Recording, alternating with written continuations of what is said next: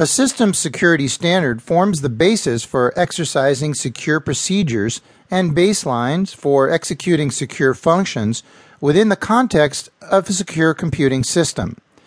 System security standards are composed into formal security policies that dictate the overall practices and procedures governing an organization's operations. We'll now look at the Trusted Computer System Evaluation Criteria TCSEC. This is also known as the Orange Book. The TCSEC is an old standard that describes security levels operating systems. Security designations range from A to D, with D being the most secure. The C2 standard level was the goal which discretionary access control based operating systems like Windows, NetWare, and Linux tried to attain. TCSEC was replaced by the Common Criteria.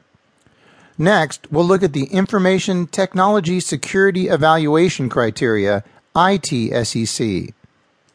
ITSEC is a European security criteria based on TCSEC.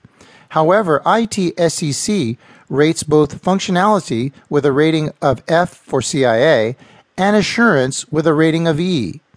ITSEC was replaced by the common criteria.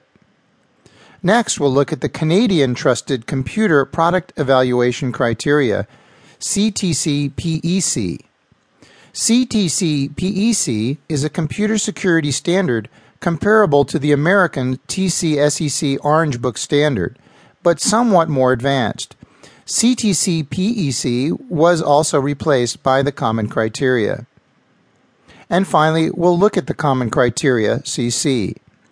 The CC is an international standard defined by ISO 15408 for computer security.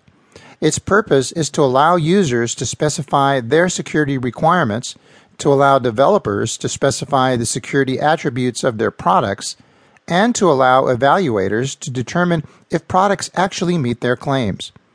It is considered the de facto security evaluation criteria that the international community follows. That completes this subtopic.